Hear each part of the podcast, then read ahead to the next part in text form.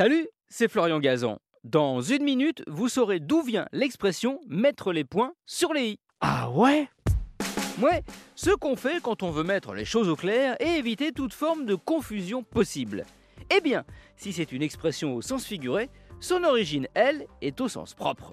Ah ouais? Ouais, et ça nous ramène au XIe siècle, quand les moines copistes ont la tâche, comme leur nom l'indique, de recopier à la main les manuscrits pour la population capable de lire. Et oui, à l'époque, pas de photocopieuse, ni même encore d'imprimerie. Ces ecclésiastiques passaient donc leur journée à écrire.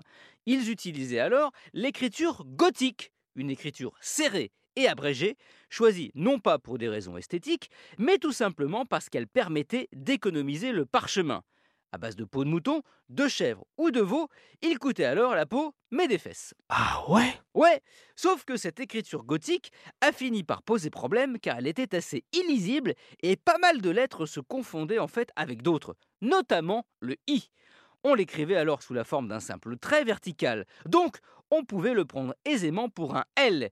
Et deux i côte à côte, ça se faisait dans le français d'alors, ça pouvait ressembler à un U. Bref, c'était l'enfer. C'est pour ça que pour le distinguer, les moines copistes décidèrent de mettre une marque au-dessus de lui et ils choisirent le point. Ce qui permit dès lors de clarifier la lecture. Eux aussi, en mettant les points sur les i, avaient vis-à-vis des lecteurs mis les points sur les i.